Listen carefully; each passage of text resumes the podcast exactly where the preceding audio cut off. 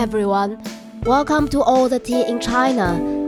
As a former apprentice producer of Performance Hub in Belgrade, I interview live artists and invite them to send recordings of their personal encounter with Jovanović and Performance Hub. This is Burong. Stay tuned. It's been like what, like three years, right? Uh, three years. Wow. Maybe, maybe yes, exactly, like two and a half.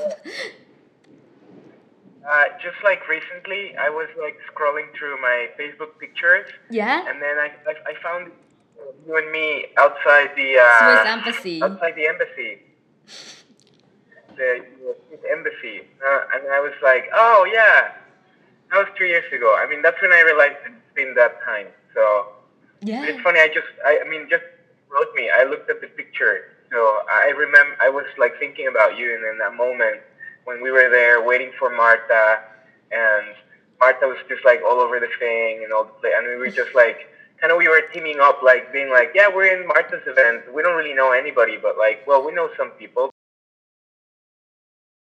I like to mention that also Yeah. it's very interesting because um, I feel like even even my own work has a connection to to the, to, to this concept of borders, Oh, cool. We can talk Uh, more about yeah. this. and, and, and so and so like the, the political, but also the the other borders, and even Yeah. so, I'm so surprised.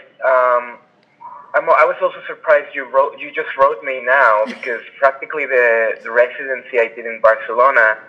Um, for my for the uh, for the proposal, I, I, I had a whole idea about limits, li- ah. limit li- limits and borders, or like so. So I, I, I, I elaborated all these questions on my proposal um, of like how far can we go, how far, like where are the borders or the limits of love, or or gender, or you know, it's like how how far can we push the to to the to the edge, right? Yeah. And it's like thinking about the edges. And then I made it, and then I made a connection um, with permaculture principles.